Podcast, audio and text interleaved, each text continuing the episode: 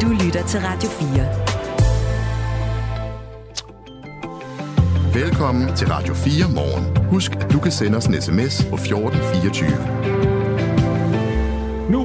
Regeringsparti nummer to t- øh, klar til at invitere kørselstjenesten Uber tilbage til Danmark. Øh, tidligere på ugen, der var det Venstres øh, trafikordfører, transportordfører, der var ude at sige, at det kunne måske være en meget god idé, og at øh, man kunne bruge Uber ude på landet, hvor busserne nærmest ikke kører mere. Og nu er det altså Moderaternes landdistrikts- og ø-ordfører Henrik Fransen, der siger det samme.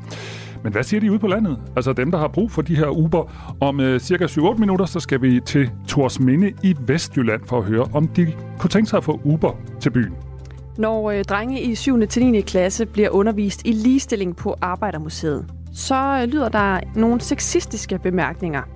Det er sådan, at museet har haft øh, over 1000 elever til sådan nogle undervisningsworkshops i forbindelse med en udstilling, der hedder Kvindeliv, der handler om øh, ja, kvinders liv og kvinders vilkår. Og øh, nu er de her drenges sexistiske bemærkninger faktisk blevet til en bog, fordi Arbejdermuseet har samlet citater på, hvad det er, de her drenge går og siger, når ligestilling er på skoleskemaet. Vi skal høre nogle af eksemplerne, og også høre, om det så er et billede på en sådan generel ting blandt øh, drenge, eller om det er tilfældigheder, der gør, at de altså er stødt på det på Arbejdermuseet, når vi skal tale med museumsinspektør Amalie Stærke klokken kvart i ni. Du lytter til Radio 4 morgen, og din værter her til morgen, det er Michael Robach og... Anne Philipsen. Velkommen til. Godmorgen. Godmorgen. Det her er Radio 4 morgen. Husk, at du kan sende os en sms 1424. Der er helt sikkert øh, mange børn, der kender det, og voksne, der også kan huske det fra deres egen øh, skoletid. Man har haft idræt, og så går turen ind i omklædningsrummet, hvor brusehovederne ligesom står klar til at modtage en på øh, ræde række. Øhm, så er der nogle gange, at man kan sige sådan, ej, så havde jeg glemt mit håndklæde derhjemme, så kan jeg desværre ikke gå i bad i dag. Det var ja. ærgerligt. Virkeligheden er, at nogle børn og unge ikke har lyst til faktisk at vise sig frem nøgne over for deres øh, klassekammerater. Og så skal de heller ikke det, mener øh, du, Frederik Germand. Godmorgen. Godmorgen. Lærer og byrådsmedlem for konservativ i Halsnæs Kommune. Øh, du har været ved, ved computertasterne og skrevet et debatindlæg med titlen Tiden er løbet fra fællesbad efter idræt. En, et, et debatindlæg, der er udgivet på folkeskolen.dk. Hvorfor mener du, at tiden er løbet fra det her fællesbad? Øh, det mener jeg i bund og grund, fordi at, øh, det, at hvad jeg selv har oplevet i praksis, så er det en, en større del, altså flertallet af børn og unge, som ikke har lyst længere til at, at tage det her bad efter idræt. Og i virkeligheden har det været en kamp for dem at få, altså at få dem med til at deltage i undervisningen. Og øh, jeg mener ikke, at løsningen er at ekskludere dem fra undervisningen. Og jeg mener, at tiden er forsvundet fra det her med, at man ikke øh, må være med i undervisningen, så frem man ikke bader. Det mener jeg er en gammel løsning, og jeg mener, at vi har en masse årsager nu, som gør, at det ikke længere er relevant at Hva? bade efter idrætsundervisningen. Hvad er det for nogle årsager, der gør, at det ikke længere er relevant? Det er eksempelvis, at øh, vi har oplevet, at børn og unge mistrives langt mere, end de nogensinde har gjort. Og nervøsiteten over at stå nøgen foran, øh, nu siger I klassekammerater, men, men primært er det jo også ud i praksis sådan, at man står foran andre elever fra andre parallelklasser, og, øh, og bader. Og, og tiden er ikke inde til det længere, at de skal stå og, og være nervøse for, åh oh, nej, hvad tænker øh, Benny om min krop nu, og hvad tænker Helene om min krop nu?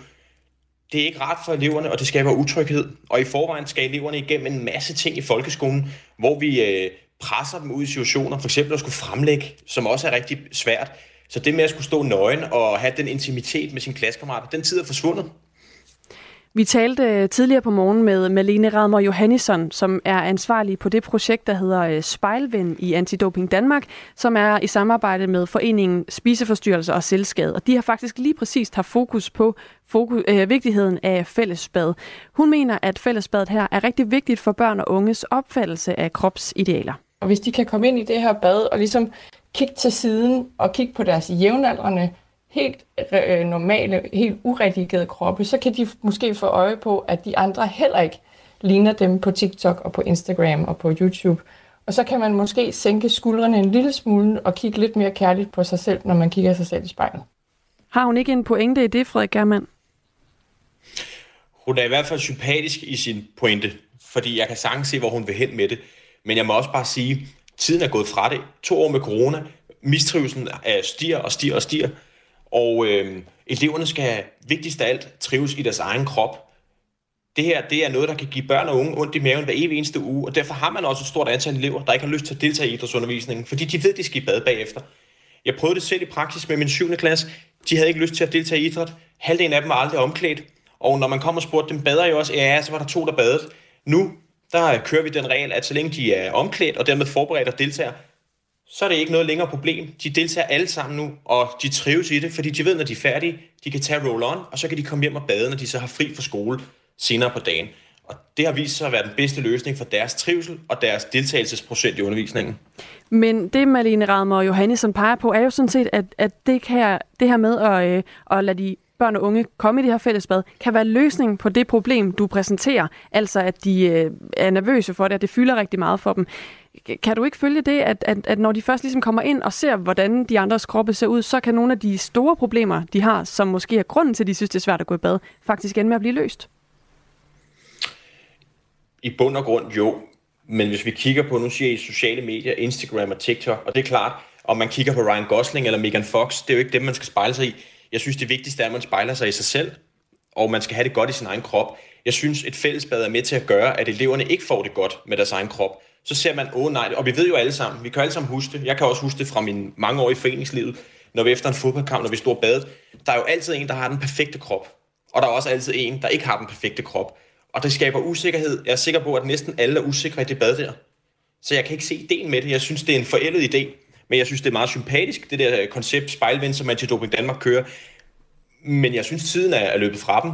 Og jeg tænker, vi presser vores børn og unge ind i det her. Det er ikke okay. Men når du siger, at øh, de unge, de skal, de skal bare øh, spejle sig i sig selv, de skal være glade for sig selv, i stedet for at spejle sig i andre, øh, det er jo også en sympatisk tankegang, men det kan vel også være øh, sværere end som så, for hvis det var sådan, så gjorde de det vel bare i forvejen, så hvordan skal de komme derhen? Det skal de ved, at først og fremmest, at vi som voksne mennesker hjælper dem ind i det. Og det, det gælder i, i, i, i stor grad også i, for, i hjemmet, altså hvor det er forældrenes ansvar. Lige så vel som det er omgangskredsen, altså øh, familiemedlemmer, og det gælder også om, at man som øh, fagperson, lærer, pædagog, øh, psykolog, you name it, går ud og netop hjælper folk og eleverne med at komme ind i sig selv og, og sige, ved du hvad, det er sgu helt okay, hvordan du ser ud. Du skal ikke gå og være bange for, øh, hvad de andre tænker om dig, og det skaber en ulighed at stå nøgen foran hinanden. Det skaber en fysisk ulighed, fordi der er nogen, der er langt fremme i udvikling, og nogen er ikke langt fremme i udvikling. Og vi ved, at pubertet, altså vi ser nogle gange helt ned i 4. klasse, det begynder. Og hvis de begynder fra 4. klasse og ikke har lyst til at komme med i undervisningen, så har vi altså et problem. Så jeg synes, det vigtigste er, at de deltager i undervisningen. Jeg synes, fællesbad, den idé må vi desværre konstatere, den er slut. Vi taler altså med Frederik Germann, der afsender på øh, debatindlægget øh, Tiden er løbet fra Fællesbad efter idræt, og som også er lærer og byrådsmedlem for konservative. Og øhm, Frederik, vi får en del sms'er ind på det her emne. Jeg håber, du er klar på lige at, at svare på nogle af dem. Ja, selvfølgelig, selvfølgelig. Vi kan tage, starte med øh, Kim fra Billund. Han skriver sådan her. I min optik er det helt gak, at vi skal lære vores børn at skjule sig for hinanden. Vi bor i et samfund, hvor tillid til hinanden er høj, og det at skulle klæde om hver for sig er et skridt i retning af mindre tillid. Børn skal lære, at det er naturligt at klæde sammen, om sammen med andre til gymnastik i svømmehallen og efter træning i diverse foreninger. Vi skal ikke dyrke kropsforskrækkelsen eller individualismen i en sådan grad, at vi slet ikke tør se hinanden nøgne i badet. Frederik German, det han peger på her, Kim, det er jo altså, at det her det faktisk kan skabe mere kropsforskrækkelse, at det kan blive endnu sværere at finde ro i, i øh, hvordan man ser ud og hvordan andre ser ud. Hvad tænker du om det? Og jeg kan så vel godt forstå pointen, og hvor øh, Kim for Bilund gerne vil hen med det her.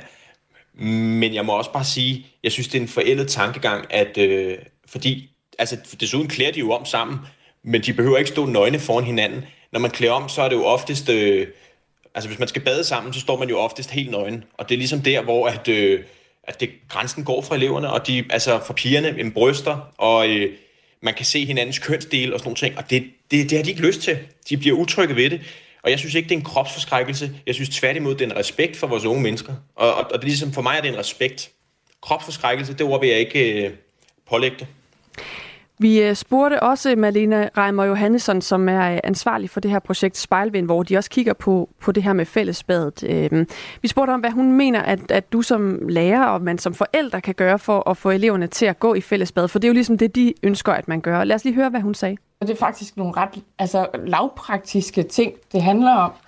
Det er noget med, hvor mange er de inde i det der omklædningsrum. Er det hele årgangen, der klæder om sammen øh, eller er det sammen med klassen, som de kender godt og føler sig okay tryg ved? Er der tid nok? Nogle børn de siger, at vi kunne godt tænke os, at der var en lærer lige uden for døren. Det gør faktisk forskellen. Nogle steder har vi været, hvor børnene har sagt, men det er fordi døren den åbner ind af, så jeg er bange for, at hvis der kommer nogen gående forbi ude på gangen, så kan de se mig, fordi når døren åbner, så kan man se hele rummet. Der er altså her, øh, ud fra de erfaringer, de har gjort sig nogle meget konkrete ting, der spiller ind på, om børnene er utrygge i hele den her øh, fællesbadssituation. Frederik German, øh, har du egentlig overvejet, om det var stedet, man skulle skrue, altså at lave nogle rammer, der gør det nemmere for børnene at være i, i stedet for helt at afskaffe ideen om fællesbad? Ja, absolut. Og øh, vi har også prøvet en del initiativer. Jeg har prøvet en del initiativer med eleverne, hvor vi har talt meget om det. Øh, døren er låst på den anden side af omklædningsrummet, så der er ikke nogen, der kan komme ind i omklædningsrummet. Men når de er tre klasser, der har idræt sammen, øh, så er det svært lige pludselig at lave omklædningsrummet øh, om, når det ligger i en, i en halv for eksempel. Vi må også konstatere, at mange af skolerne i Danmark ikke har deres eget omklædningsrum, hvor de skal over i en halv, før de kan komme ind i det. Og så er det jo, vi kan jo ikke dele dem op i båse og diverse ting og sager. Øhm, og hvor hvis man prøver det, det hjælper stadig ikke. Vi har også prøvet ideen med, at eleverne skulle holde håndklæder rundt, når de så skulle bade, øh, således at man kunne stå i privatlivet, men det hjalp ikke, det havde ikke nogen effekt. Så jeg, jeg vil faktisk sige, at grund til, at jeg har skrevet det her øh, debatindlæg, er jo også fordi, at det, der er blevet prøvet, har ikke virket.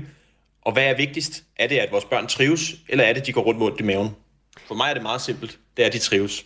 Du får lige en uh, sidste sms uh, og, og gå ud på her, Frederik øh, uh, German, uh, som kommer fra Bent i Gentofte, der skriver, at du laver symptombehandling. Når børn ikke længere bader sammen, så er det jo ikke mindst, fordi vi forældre er over dem hele tiden, kører dem omklædt til sport og bogstaveligt talt henter dem på sidelinjen. I stedet så bør de få friheden til selv at tage afsted, cykle tilbage, efter de har været bad. Vi har medvirket til kropsforskrækkelse, og skolen er det sidste sted, hvor man kan se en rigtig krop. Så han gør det med bedste intention, men gør problemet værre. Vi skal ikke lægge mere vat omkring dem, lyder øh, synspunktet fra Bent. Hvad tænker du om det? Det er jeg ikke enig i. Og jeg, men jeg er enig i, at, at, at når de kan, og hvis de bor tæt på deres foreningsliv, altså jeg cyklede også selv til fodbold primært, da jeg gik til fodbold i over 12 år, og jeg badede også efter træning.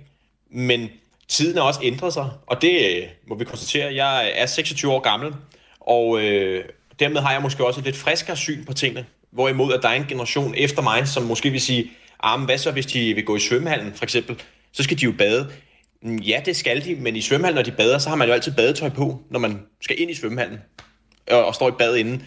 Og jeg synes, det der med, at, at jeg er med til øh, at symptombehandle, at det synes jeg ikke er, er korrekt. Jeg synes tværtimod, at jeg øh, taler en sag, som, som jeg ved, altså jeg næsten er helt sikker på, at majoriteten af de danske folkeskoleelever vil være glade for. Og jeg oplever også idrætslærer, der har kontaktet mig de sidste 24 timer, simpelthen med den holdning at sige, ej hvor er det fedt, fordi nogle af dem har kun idræt to timer om ugen med en klasse, de kan ikke få dem til at bade. Det er en klasselæreropgave, som jeg selv har påtaget mig også i min klasse, hvor jeg er klasselærer.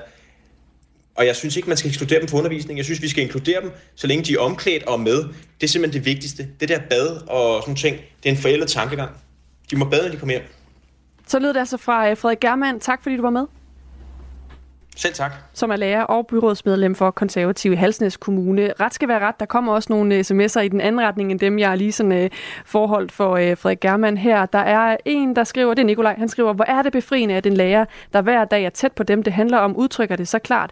Det er ikke ok at ekskludere børn fra idrætsfællesskabet, bare fordi man ikke har lyst til at vise sig nøgen frem for mange andre. Tak for sms'erne. Klokken er 18 minutter over 8. Det her er Radio 4 morgen. Forleden der lancerede transportministeren fra Venstre, at øh, det var måske en mulighed at invitere Uber tilbage til Danmark. Og nu er regeringsparti øh, nummer to klar til at invitere tjenesten, altså den her kørselstjeneste, tilbage til Danmark. Uber er nemlig en mulighed for at skabe mobilitet i yderområderne, som er hårdt presset på den kollektive trafik, som lyder det fra Moderaternes landdistrikts- og ø-ordfører Henrik Fransen, og det siger han til DR. Og en af dem, der øh, bor i øh, et såkaldt yderområde, det er dig, Kim Mån Katborg. Godmorgen. Godmorgen. Vi skal snakke om det her med Uber, men bare lige for at sætte scenen. Øh, du er formand for Torsminde Fællesforening, som er, øh, Torsminde ligger i det nordvestlige, øh, eller ligger i det nordlige Vestjylland, og det er en by med lige over 300 indbyggere. Prøv lige at fortælle, hvilke udfordringer har I med den kollektive øh, trafik i Torsminde? Jamen altså, udfordringen vi har i hverdagen, det er jo egentlig, at efter kl. 17, øh, så går det ingen kollektiv trafik udefra.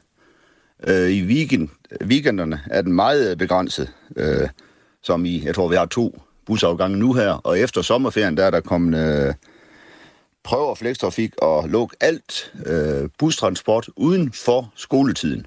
Og det vil altså sige, 165 dage om året, der kan du ikke komme for Torsminde af. Så det bliver jo øh, voldsomt. Vi har jo mange øh, grillbarer, øh, kiosker herude, mm. som mangler unge arbejder. Og alle unge arbejder, de skal komme ud fra byen. Så, men så kan man sige, at de kan selvfølgelig tage en flexbus. Men flexbus, den, lige i PT, der koster den øh, 147 kroner fra Ulfborg herude. Så de skal arbejde de første fem timer for at komme frem og tilbage på arbejde, hvis de skal betale for det. Hvem mindre de har forældre, der tager fri for arbejde for at køre den. Okay, så du synes i hvert fald, det kan jeg jo høre, at der er et behov for, at der skal ske noget. Hvad synes du så om øh, det her med, at øh, Uber måske kunne være en løsning?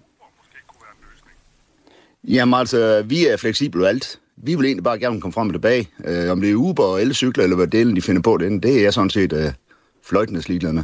Mm. Nogen skal jo køre de her Uber-biler. Tror du, man øh, kan finde nogen øh, i Tors Minde, som gerne vil det? Fordi noget af, det, af den her slags trafik er jo sådan noget, man gør ved siden af, eller man gør det, når telefonen ringer, skulle jeg til at sige, eller man får en notifikation på en app, hvis man nu er sådan en Uber-chauffør. Tror du, der er nogen mennesker, der vil ligge og køre øh, de her ture, og vil der være ture nok? Jamen, jeg tror, at Uber det er et uh, fremragende system i lidt større byer. Herude, der tror jeg godt nok, det kommer til at knive en lille smule med at få uh, folk til at køre den. Mm. Men det, det ved vi ikke, før det er her jo. Altså, der er ingen grund til at være alt for sortsynet. Man er nødt til at være positiv. Men er der noget, du hellere vil have? ja, det, det, det er jo svært at sige. Altså, man kan sige, øh, jeg vil egentlig gerne have, at man gør ting øh, lettere herude. Altså, hvis vi skal tiltrække unge mennesker, der skal flytte herud og være herude, så er de nødt til at kunne få deres børn i skolen. Og skolen lige pt, den ligger godt og vel 18 km væk og så kun går skolebus, så er de afskåret fra deres venner derinde mm. i weekenden, medmindre vi kan køre den. Øh, de er afskåret for at gå til sport, medmindre vi kan køre dem. Så den måde. Men hvad jeg hellere vil have, det er altså svært at sige. Jeg vil gerne have, at man laver en, øh, en grundig undersøgelse, i stedet for bare at sætte alle mulige værk. Så, øh, altså finde ud af, hvornår der er behov for busser. Øh, det er tirsdag og, og fredag, der er fodbold. Så kunne jeg godt tænke, det var en god idé med en bus tirsdag og fredag. Men det er jo bare en større koordineringsarbejde med sportsklubber, læger, forsøger, fysioterapeuter, hvad de ellers bruger det hele herude. Så det du siger, det er, du er sådan set villig til hvad som helst, også Uber, hvis I kan få øh, noget, der virker, og øh, jeres unge mennesker og alle jer andre også ligesom har en anden mulighed, end alle skal køres i private biler. Ja, det er vi altså. Jeg ved ikke, uh, Uber, hvor, hvor dyr det er, men altså, som sagt, vi har 24 km til den nærmeste halv. Og så kan man ligesom begynde at overveje, om hvis de skal have 10 kroner per kilometer, hvad de skal, øh, hvor tit man så har råd til at gå til sport. Mm. Der er en lytter, der har skrevet til os, at foreslå Uber som transport, øh, transportløsning i områder med lavfrekvent eller ingen busbetjening. Svarer det ikke lidt til at for, øh, foreslå mennesker, der ikke har råd til huslejen, at de bare kan tage på hotel, skriver øh, Christina til os. Og, og det rammer jo meget godt ind i det, du siger. Altså alt handler jo om, hvad det koster. Ja, altså, øh, altså jeg, jeg kender ikke Uber, jeg ved ikke, hvordan det fungerer. Men øh, det går ud fra, at øh, de høje her, de har forstand på. Tak fordi du vil give dit øh, indspark, Kim Mån Katborg, altså fra Tors Minde. Det var så lidt. God dag. I lige måde. Det her er Radio 4 morgen. Lige nu forhandler Israel og Hamas om at indgå en våbenhvile.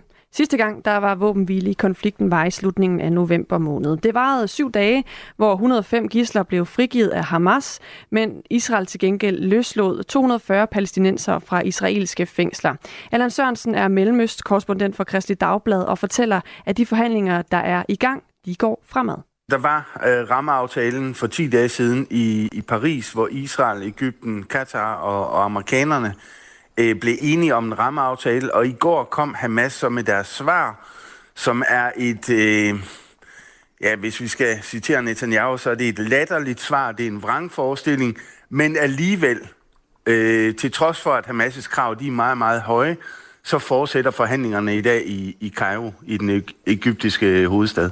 Nyhedsbyrået Reuters kunne i går fortælle om et notat fra øh, forhandlingerne med Hamas som afsender. Hamas foreslår at løslade israelske gisler i Gaza mod at palæstinensiske fanger bliver frigivet fra de israelske fængsler. Hamas vil øh, have løsladt 1500 palæstinensiske indsatte i de israelske fængsler for at frigive de sidste 132 gisler, som de holder fanget ifølge Israels militær.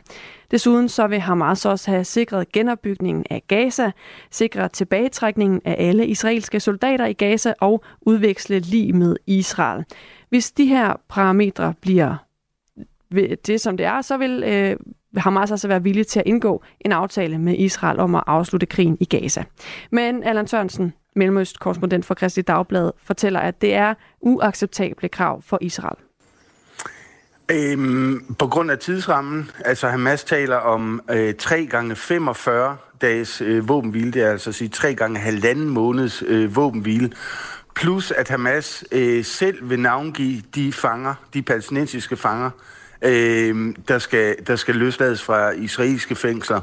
Og øh, der forventes Hamas også at sætte navn på nogle af de øh, største øh, morder, altså dem med de tungeste straffe i israelske fængsler, som vil blive frigivet, og det vil Israel ikke gå med til.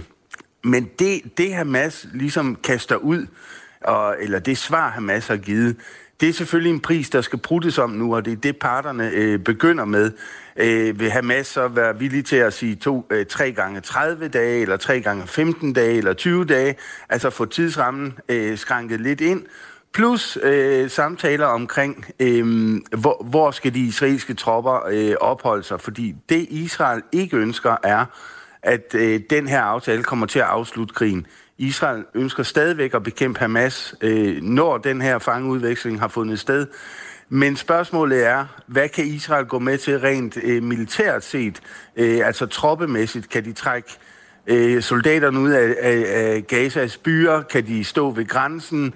Eller hvad er det for et scenarie, de opererer med? Det er alle de detaljer, som, som parterne nu skal have på plads. Selvom øh, Hamas er kommet med et udspil, som Israel altså ikke umiddelbart kan acceptere, så fortsætter forhandlingerne alligevel, fortæller Allan Sørensen. De, øh, dels fordi øh, Anthony Blinken er dybt inde i, i forhandlingerne, den amerikanske udenrigsminister, Øh, hele den amerikanske administration er oppe i højeste gear. Det er Katar også, det er Ægypten også. Og som jeg sagde, øh, så mødes, eller der ankommer en Hamas-delegation i dag til, til Cairo for at, at, at tale om den israelske reaktion på det her Hamas-udspil, øh, som kom i går. Og det betyder så, øh, eller det er i hvert fald et signal om, øh, og det er også det, jeg hører fra israelerne, at man fortsætter med at finde alternative løsninger øh, på det her massvar, som kom i går, og måske øh, kommer Israel med et, et øh, kontraudspil, altså øh, hvor man siger, vi er parate til at acceptere det og det punkt, men vi kan ikke gå med til de tre eller fire andre punkter. Og så fortsætter forhandlingerne. Den amerikanske udenrigsminister Anthony Blinken er også inde over de her forhandlinger, og det har stor betydning, det fortæller Allan Sørensen, som altså er mellemøstkorrespondent for Kristelig Dagblad. Og Anthony Blinken var ude at sige i går, at, at han mener, at øh, på trods af Hamas' øh, krav, øh, som Israel ikke er, er i stand til at spise lige i øjeblikket, så er der stadigvæk en mulighed for videre forhandlinger. Og det øh, øh, bringer hele den her øh, fastlåste situation øh, i, i et mere positivt lys, fordi havde man kun hørt Netanyahu i går, for eksempel, øh, i den pressekonference, der var med Netanyahu, så kunne man godt få det indtryk af, at nu er det slut, og der er ingen vej øh, til at videreforhandle. Men så kom Blinken på øh, og holdt sin egen pressekonference og sagde, at der er altså øh, mulighed for at forhandle videre. Og, og derfor, altså netop derfor, er, er den amerikanske interesse i den her øh, aftale og, og den amerikanske, de amerikanske anstrengelser meget, meget vigtige, og, og selvfølgelig også Anthony Blinkens øh, fysiske tilstedeværelse her mellem parterne. I går kom det frem, at 31 israelske familier fik at vide af det israelske militær, at deres pårørende, som er blevet taget til fange af Hamas og holdt som gisser, er døde i fangenskab. Og det spiller en stor rolle i forhold til forhandlingerne om våbenhvile. Det øger presset fra øh, alle de pårørende, og også store dele af den israelske øh, befolkning, på regeringen om at indgå en aftale hurtigst muligt, plus at øh, de her pårørende og, og altså store dele af, af Israels befolkning er villige til at betale enhver pris, Altså også en pris, som den israelske regering ikke på nuværende tidspunkt er i, er i altså parat til at betale. Fordi hver dag, der går, betyder, at de her 31 familier, der fik besked i går, at det tal kan vokse til 60 familier eller 70 familier i sidste ende, fordi hver dag, øh, hver dag der går, er en, en overhængende fare for, for de gister, der stadigvæk er i live. Sådan sagde Allan Sørensen, der er mellemøstkorrespondent for Kristelig Dagblad i Israel. Klokken er halv ni. Nu er der nyheder på Radio 4. Mærsk tjener fortsat godt på at fragte containere over hele verden, men faldende fragtrater får rædderigigantens overskud til at styrtdykke. Efter et år med historisk overskud på den anden side af 200 milliarder kroner, blev det sidste år til 27 milliarder kroner på bundlinjen. Det viser selskabets årsregnskab her til morgen. Også omsætningen har taget et voldsomt slag det forgangne år med et fald på 37 procent. I alt omsatte selskabet for 353 milliarder kroner i 23. Liberal Alliance vil have permanente kropskameraer på landets politibetjente. Det er nødvendigt for at styrke både borgernes og betjentenes retssikkerhed. Det mener Steffen Larsen, som er retsordfører for Liberal Alliance. Til at hjælpe med opklaring og, og, og med at sørge for, at det er de rette, man har fået fat i, men også for at sørge for, at hvis nu at øh, øh borgeren kommer med en uretmæssig anklage, jamen så vil det også kunne demonstreres meget klart af de optagelser, der er på kropskameraet. Forslaget kommer på et tidspunkt, hvor tilliden til politiet generelt er højt. Tidligere har lektor og kriminolog ved Lunds Universitet, David Savsdal, sagt til DR, at kropskameraer øger mistilliden mellem danskerne og politiet. Men det mener Steffen Larsen ikke. Han peger på, at videoer optaget af private af politiet bliver delt på sociale medier.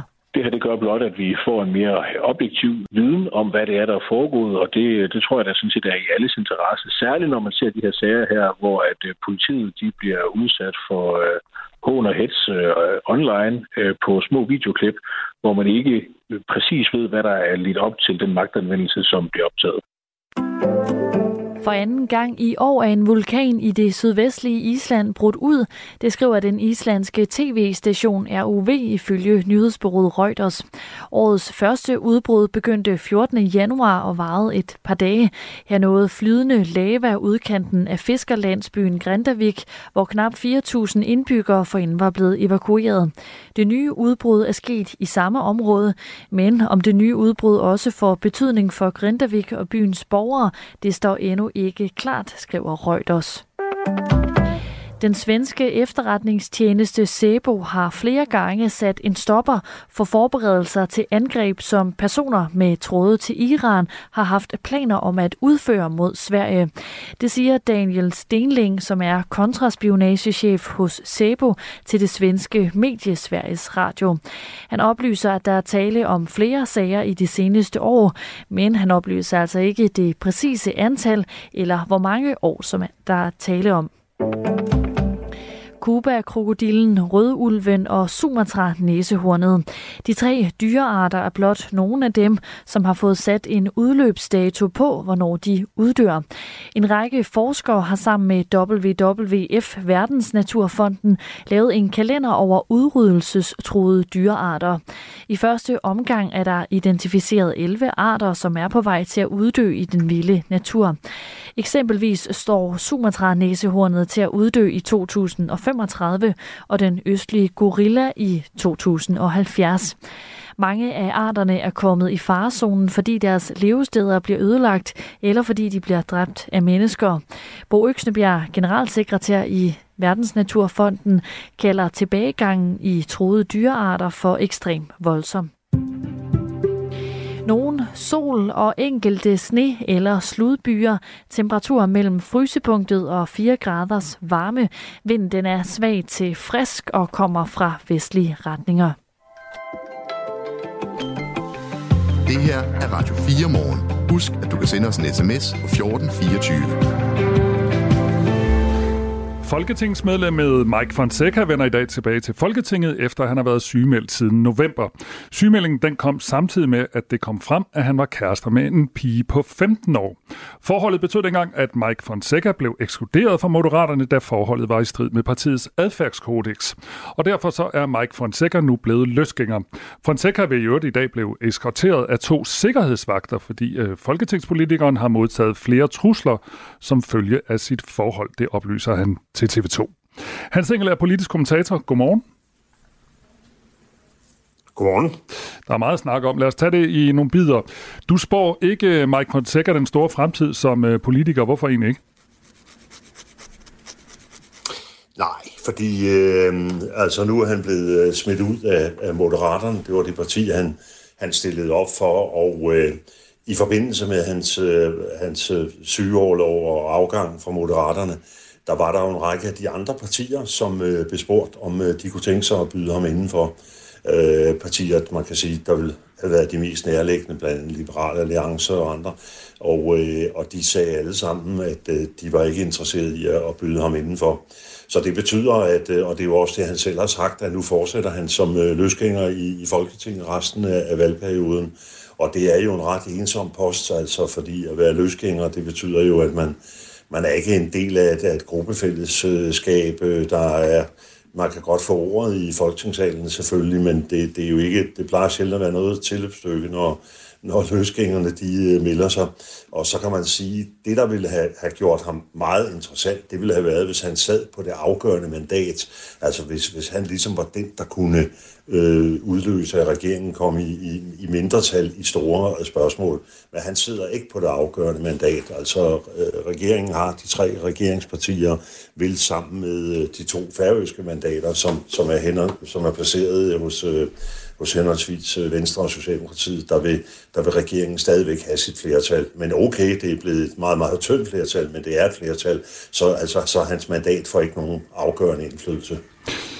Vi har jo før øh, hørt om øh, løsgængere, som, øh, hvor øh, de andre partier sådan nærmest har stået med åbne arme for at få dem ind i folden. Hvorfor er det ikke i, øh, sådan i det her tilfælde?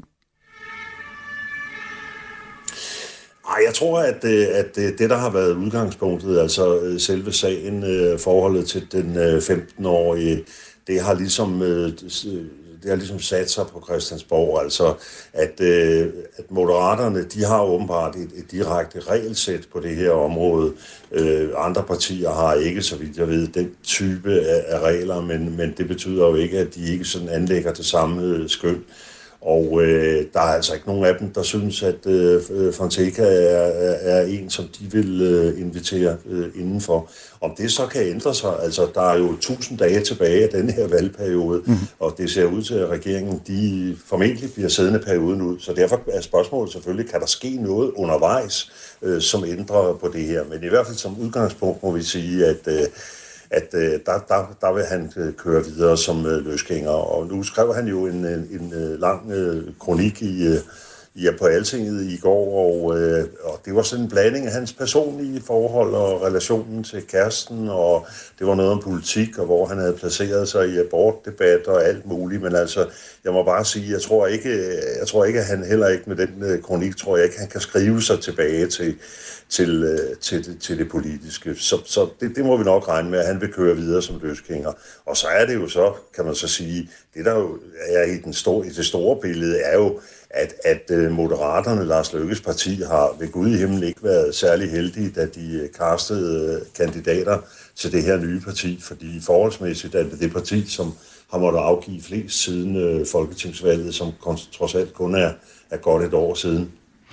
Nu nævnte du lige den her øh, kronik, han skrev i går i Altinget, og øh, her oplyser han blandt andet, at han øh, fortsætter kærester med den 15-årige pige, men han understreger også, at han ikke har overtrådt loven. Og han skriver blandt andet, regler bliver så underligt ligegyldige, når et par elsker hinanden. Det er måske tosset, men kærlighed følger ikke reglerne. Kærlighed har en plan for hver af en af os, og kærlighed gør blind. Citat slut. Altså Mike Fonseca i den her øh, kronik, øh, som blev øh, øh, trygt hvis det hedder sådan, i Altinget i går. Lige nu der taler vi med Hans Engel, der er politisk kommentator. Hvis du nu var Mike Mike Fonseca spindoktor, Hans Engel, vil du så råde ham til at skrive sådan her? Ja, det tror jeg sådan set nok. Jeg vil måske ikke have blandet helt så meget af det politiske ind i det, men øh, altså, øh, nu har han ligesom truffet den beslutning, at øh, nu har han åbenbart fået det bedre, og han er frisk nok til at kunne vende tilbage til Folketinget. Og han starter sit arbejde på Christiansborg i, i dag, og på en eller anden måde vil der jo være en gruppe af vælgere, som, som, som, som han skylder en forklaring, og øh, på en eller anden måde vil han muligvis også ligesom prøve at få en eller anden form for politisk comeback. Og der må han jo ligesom give sig til kende og stå frem på scenen og sige, hvordan har han oplevet det her, og hvordan ser han på denne her øh, sag, og, øh, og det er så det, han gør på, øh, på altinget. Så det synes jeg sådan set har været et meget godt valg, og du kan også se, også hvis du ser øh, mediebilledet her til morgen, at øh, han har jo også fået meget pæn dækning, men altså jeg tror ikke, hvis, hvis hans håb har været, at det så kunne betyde, at der var nogle af de andre partier, der, der stod på spring, som du siger, og sagde til ham, ved du hvad, øh, Mike, øh, vi vil gerne byde dig indenfor hos os, så, så er det jo altså ikke lykkes. Altså, og det vil sige, der vender en noget ensom øh, tilværelse på et kontor, og så får han en lille smule kontorhjælp bevilget af Folketinget. Øh, og så må vi jo se, hvor meget han vil tage ordet og gå ind i debatter og det ene og det andet. Der, hvor sagen jo kan have en betydning, det er, at, øh, at øh, det er dermed, at det ikke længere er automatisk, at det er moderaterne, som sidder på øh, den ene af pladserne i Folketingets præsidium. Og det er jo rimelig interessant, fordi øh, der kan det jo så ende med, at øh, den post, som jo som man kan sige, præsidiet er Folketingets daglige ledelse. Det er den gruppe af valgte, det er efter partiernes størrelse, som, øh, som ligesom står, har ansvar for hele driften af, af Folketinget, ledelsen af Folketingets arbejde. Så det er en fin post at være medlem af Folketingets præsidium. Det er en meget fin post på Christiansborg. Og den kan han godt øh, gå hen og miste, fordi øh, Moderaterne, altså Inger Støjbergs parti, vil kunne sige, at nu vil vi, øh, nu vil vi, øh, vil vi have den. Ikke? Så, øh, så den, den risikerer de at, at, at, at tabe. Så dermed er det, er det jo ikke uden betydning, at han er, er løsgænger. Og så føjer han sig altså til, at der har været to andre, der også har måttet forlade moderaterne. Og der er et yderligere et medlem, øh, som, som har visse øh, problemer med, med en aktuel sag. Så, så det er altså et parti, der på den måde sådan, har øh, haft alt for meget bøvl og ballade, øh, efter de startede på Christiansborg, at man ikke ligesom har haft helt styr på, hvem var det egentlig, man, man opstillede. Og bare lige for at præcisere, så er det altså ikke Mike Fonseca, der sidder i øh, Folketingets præsidie for Moderaterne. Det er Jeppe Sø.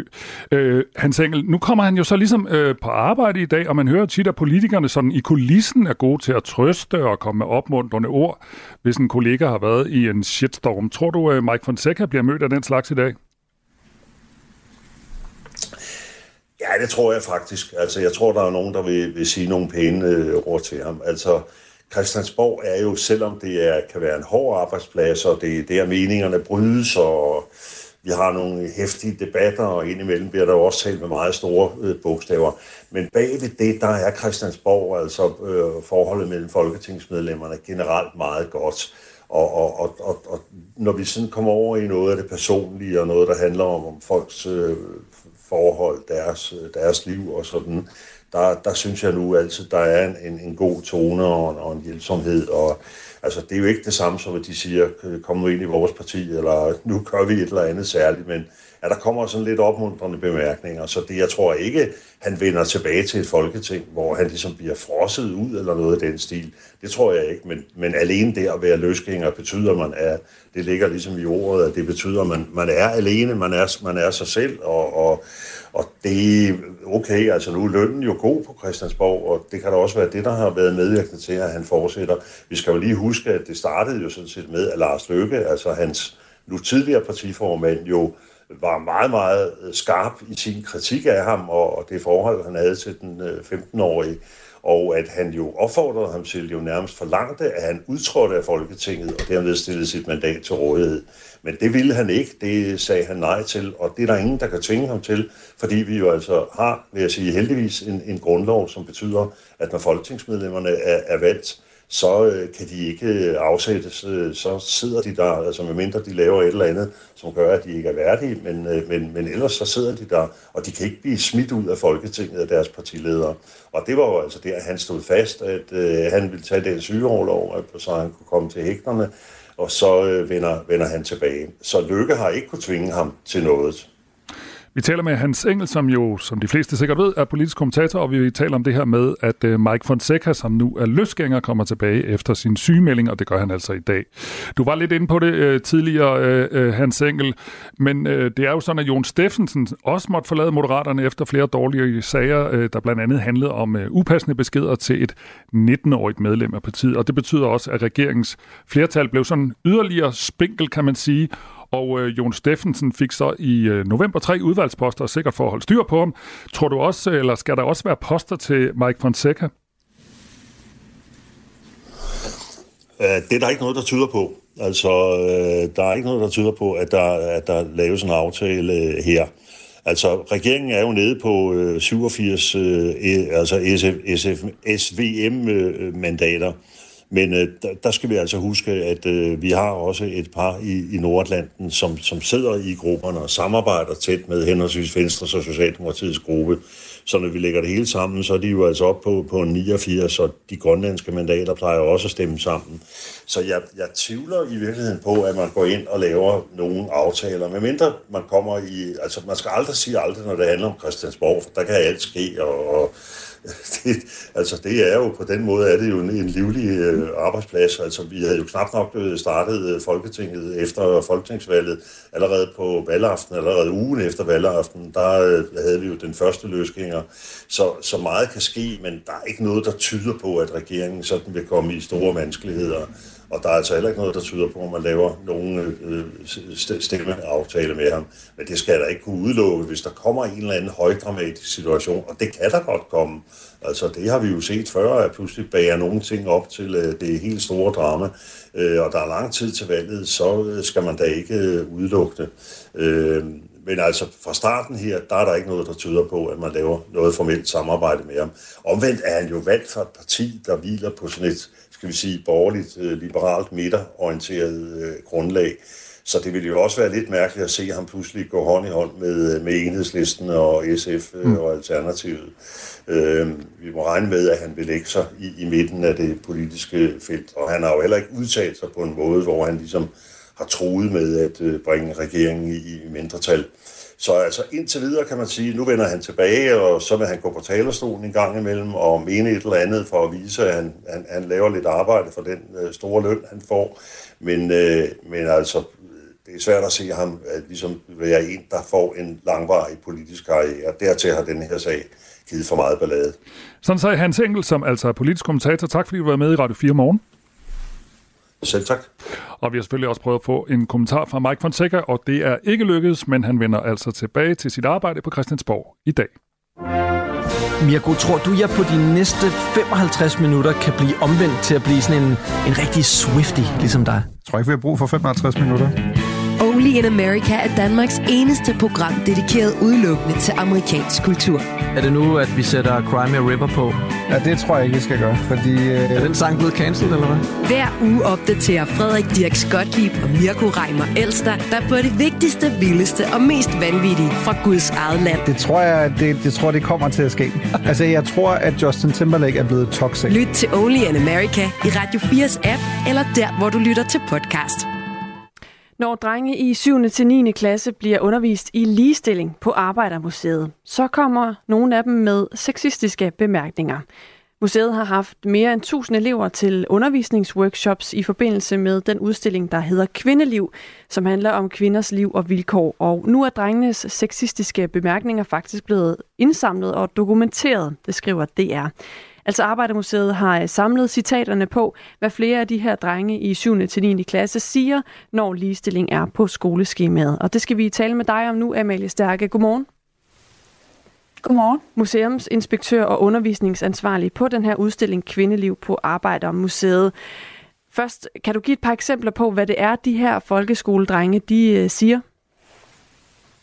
Ja, men det de gør, det er, at de har sådan en meget sådan bioessentialistisk tilgang til køn, så det er udtryk som, at mænd har en langt højere IQ end kvinder, at mænd er mere risikovillige end kvinder, fordi de også er mere naive. Øh, mænd drømmer større end kvinder fra de helt små. Øh, de vil gerne være superhelte og ledere, og piger de vil lege med Barbie og finde en fyr. Og så er de også sådan styret af testosteron, som gør, at øh, de kan forandre ting i kontrast til kvinder, som øh, der jo ikke er blevet skrevet lige så meget historie om. Og det er jo fordi, at kvinder, de, de har bare ikke lavet noget i kontrast til mænd. Og hvordan er det, de, altså hvordan er konteksten, når de siger de der ting? Fordi når du lige sådan øh, fortæller det til mig, lyder det ikke som noget, jeg har hørt øh, ret mange andre 7. til 9. klasses elever formulere. Så hvordan lyder det egentlig sådan i praksis, og hvornår siger de det? Ja, men de siger det jo, øh, når vi har vores undervisning med i, i, i udstillingen Kvindeliv, men de har også sagt det i forbindelse med de workshops, vi holdt i forbindelse med udviklingen af forløbet frem mod udstillingen. Og det, de kommer i en kontekst af, at vi jo snakker om generel ligestilling og om ligestilling mellem kønnene, og hvorfor der er en skævvridning i den historieskrivning, vi har haft, fordi der jo er flere mænd, der er repræsenteret i vores historie og samfundskultur, end, end der er af kvinder. Og argumentet er simpelthen ud fra sådan en øh, bioessentialistisk tilgang, som de får fra, jamen, de, radikal, altså fra de radikaliserede sådan, influencers på nettet, som Andrew Tate, som har øh, nogle punchlines, som de indoptager, og som de giver udtryk for. Og de giver udtryk for det på sådan en øh, frustreret måde over, den her, over det her ligestillingsfokus øh, af vores analyse af det. Og noget af det er jo så også, at det kan jo være tenderet sådan forholdsvis voldsomme udtalelser, og noget af det, der jo så også er, det er, at vi har et stærkt fokus på, hvordan vores undervisere kan, kan gribe de her udtalelser øh, for at sikre et forholdsvis trygt rum for alle elever i klassen. Øhm, og i nogle klasser, så er det jo en gennemgående sådan, dynamik, at drengene samles om de her holdninger. I nogle klasser, så er det et par stykker, der sidder, men de er på tværs af rummene, og så er det så et fokus på, at vi gennem øh, vores fælles grænsning af, hvad det er, de siger, går ind og prøver at åbne det og vende spørgsmålene om, for simpelthen at få sat fokus på, jamen, hvad det egentlig er, at øh, der bliver udtalt i de her ytringer. Det er jo øh, selvfølgelig nogle stærke ytringer, så jeg kan godt forstå, at I har sådan stusset over det, når I har undervist. Men er det egentlig flertallet mm. af drengene, der siger sådan her, eller er det et lille fortal, der så øh, kommer med de her udtalelser? Det er faktisk en, det er en gennemgående tendens, og i nogle klasser så er det øh, mere øh, voldsomt og tenderende mere radikaliseret end i andre klasser, men på tværs af, hvor, altså af de der tusind elever, som du, som du sagde i dit oplæg, ser vi faktisk tendensen til en faldende tilslutning til ligestilling. Og det er jo også noget, der bliver dokumenteret i den seneste CSS-undersøgelse, som vi faktisk viser et, et faldende tilslutning til ligestilling på 11 procent blandt de danske drenge, som er en del af en større global tendens. Øh, jeg har ja. haft en meget, meget kort karriere som folkeskolevikar, så jeg har også sådan haft lidt berøring med den her aldersgruppe. Det er der nok mange mennesker, der har øh, efterhånden. Øhm, jeg kan huske, at de siger rigtig mange ting, drenge i den her alder. Altså, de, øh, de siger også nogle ting, hvor man nogle gange tænker, det er ikke sikkert, at de egentlig ved, hvad det helt præcist betyder, men de har hørt nogen sige det, som de måske synes var smart, og derfor synes de også, det er lidt smart at sige det. Øhm, har I nogen fornemmelse af, om det her er deres reelle holdninger, eller om de siger det, fordi det er afføder et grin, eller fordi de har hørt nogen øh, andre sige det, men uden at det sådan set er, er sådan, de opfatter samfundet og opfatter kvinder? Ja, og det er jo det, der er desværre i det her. Og noget af det, der er særligt tydeligt, som vi tager udgangspunkt i, det er, at de udtrykker en generel frustration og mæthed. Man kan simpelthen se det i deres kropssprog, i deres stemmeføring, i deres toneleje, og den måde, de også ytrer øh, de her holdninger på, der er der faktisk ikke rigtig noget at komme efter. De, er, de, de indoptager de her holdninger. Så kan det godt være, at de ikke forstår øh, alt det, der ligger bagved i den historiske udvikling frem mod at sige de ytringer, de reelt kommer med, men de, de, er, de er fuldblåen på det. Nogle i en lidt større grad, og nogle i en lidt mindre grad, men, øh, men de, er, de, er, de forstår det, og de mener det. Og hvordan er det, Og så kan, kan det godt være, at det er teenager. Nå, Undskyld, ja. fortsæt bare. Nej, bare fortsæt. Jamen, så, så, så kan det godt være, at argumentet er, at det er teenager, og de skal finde ud af sig selv i en verden, og der er også komplekst, og vi diskuterer køn på alle mulige forskellige måder. Og så kan det også blive en, en sandhed, og det kan være et, et godt greb at tage fat i, fordi jamen, det er der i hvert fald noget, der er ret konkret, altså udgangspunkt i, jamen de her øh, meget øh, lette, siger jeg i situationstegn, øh, sætninger fra Andrew Tate. Og Andrew Tate er jo den her amerikansk-britiske influencer, som øh, har været sådan meget stor på de sociale medier med nogle øh, kvindefjendske udtalelser, og øh, som siden også er blevet bandlyst fra mange af de sociale medier, fordi han havde et meget sexistisk indhold, og derudover øh, jo også er tiltalt for menneskehandel og voldtægt og organiseret kriminalitet ved en domstol i Rumænien. Så en, øh, ja, en figur, der også har fået meget opmærksomhed øh, bredt. Øh, det lyder jo ret vildt det her, altså øh, at der er, drenge, som, som siger det her, altså danske øh, drenge, der, der går til en undervisning i kvindeliv og øh, ligestilling, og så, og så går ind til det med, den her, øh, med det her perspektiv, Amalie Stærke. Øhm, og det kan jo måske også hurtigt komme til at lyde som om, at det er så bare sådan, danske pubertetsdrenge er. Det er, sådan, de, det er sådan her, de siger. Og det er derfor, jeg bare sådan spørger dig lidt ind til, hvordan kan I egentlig vide, at det her sådan er øh, et mere strukturelt problem, og ikke noget, hvor I har været uheldige med, med nogle enkelte, der har sagt noget, som de så, øh, ja, som er gået i, i, til grænsen på en eller anden måde. Så hvordan kan I vide, det her det er et problem mere generelt, og det handler om deres syn på ligestilling? Ja, det der jo sådan set er, det er, at vi har haft flere, altså igennem hele udviklingen af forløbet, havde vi workshops som over 200 elever, og det er faktisk sådan, at vi nu med undervisning nede i udstillingen har haft øh, over 1000 elever inden, og det er elever, der jo dækker tværs af demografi og socioøkonomi, og hvor vi kan se den som gennemgående tendens, som jo så også bliver understøttet af, af ICSS. Og noget af det, der jo også er, det er, at der også altså, skal være et, et, noget af det, vi, vi ser i det her. Det er også derfor, vi tager det alvorligt, og at vi indsamler de her øh, citater. Det er jo faktisk ikke for at hænge drengene ud. Det er jo faktisk det stik modsatte. Det er jo faktisk for, at der på et mere strukturelt, pædagogisk, didaktisk plan bliver nødt til at sat, få sat initiativer i værks, til at vi kan få skabt rammerne for at få snakket om ligestillingskampene for alle køn. Fordi vi har jo i mange, mange år sat fokus på kvinders ligestilling, og vi sætter også fokus på queer-personers ligestilling. Men i den lange ligestillingskamp, så er det som om, der har været sådan et, et, øhm, en blind vinkel for drengenes ligestillingskamp. Og det er måske det, der faktisk er det, der kommer til udtryk nu, at det er noget af det, vi bliver nødt til at sætte fokus på, for at reelt at kunne inkludere de her drenge. Og det er også det, vi gør i vores undervisning.